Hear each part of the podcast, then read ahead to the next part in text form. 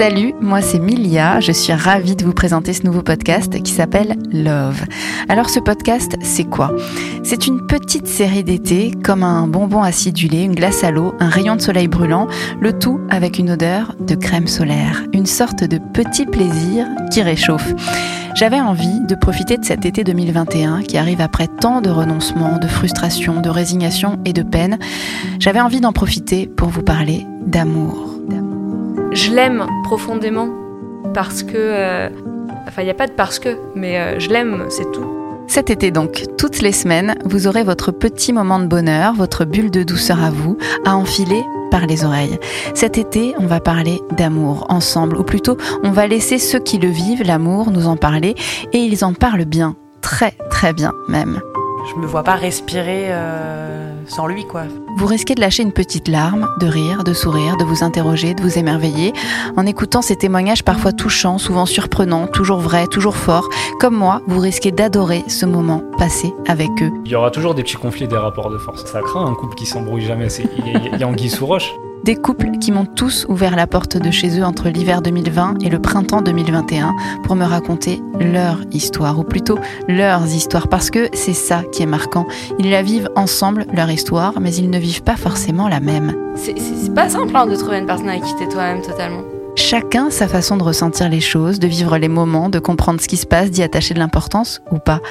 C'est pour ça que je les ai interrogés, chacun leur tour, pour bien marquer la différence. Vous entendrez l'un, puis l'autre. It was a match. Ils se sont tous confiés à moi avec leur bagage, leur passé parfois douloureux, leurs rêves, leurs attentes. Quand on s'est rencontrés, j'étais à ce moment-là euh, euh, célibataire depuis euh, quelques temps, mais je sortais d'une relation euh, qui s'était très mal terminée, qui m'avait mis un gros coup euh, à la confiance. Ils se sont heurtés à des obstacles, Je sais qu'elle est juive, mais enfin bon, moi, euh, ont déchanté, se sont épuisés. Tout était difficile, euh, avec la famille c'était compliqué, avec...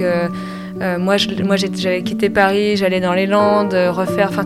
J'étais fatiguée et un peu euh, fatiguée de, au bout de tout. ont failli abandonner. On s'est dit dix fois euh, qu'on se quitte. euh, Enfin, Ah ouais. enfin, c'est bon, on l'a fait, on l'a fait, on l'a fait tellement de fois.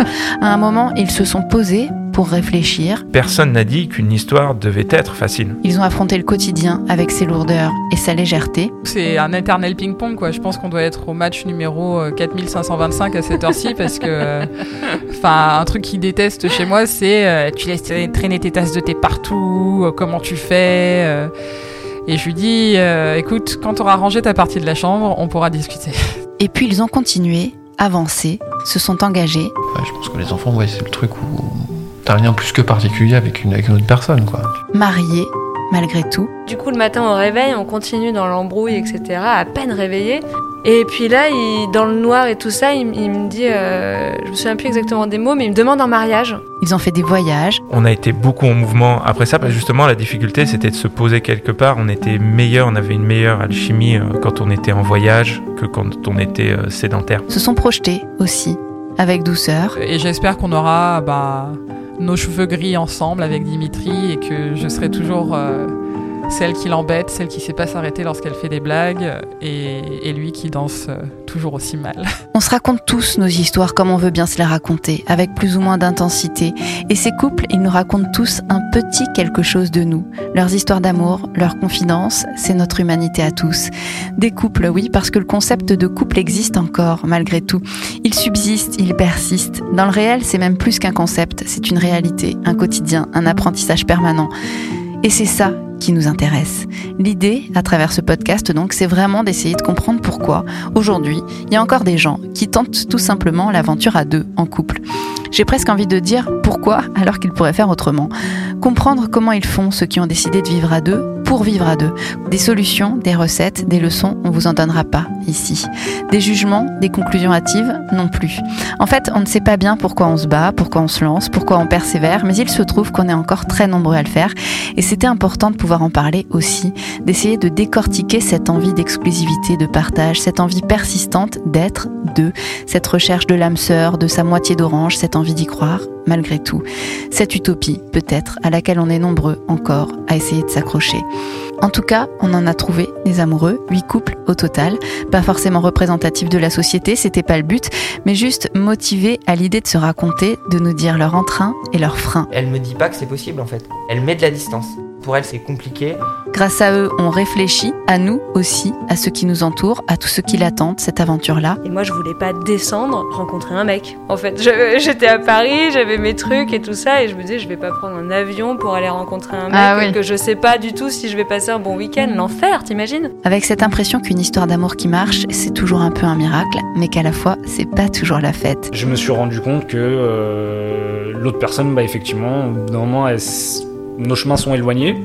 Donc on a, arrêté de se voir.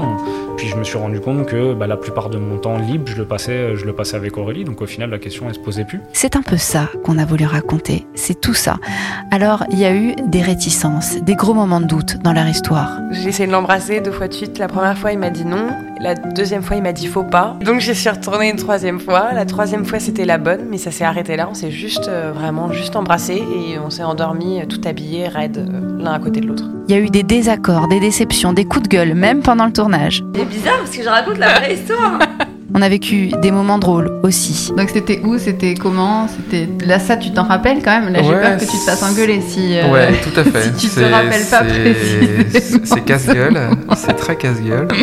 Et puis il y a eu de la profondeur, de la fragilité, des failles, des confidences, plein de confidences, et à un moment, la magie.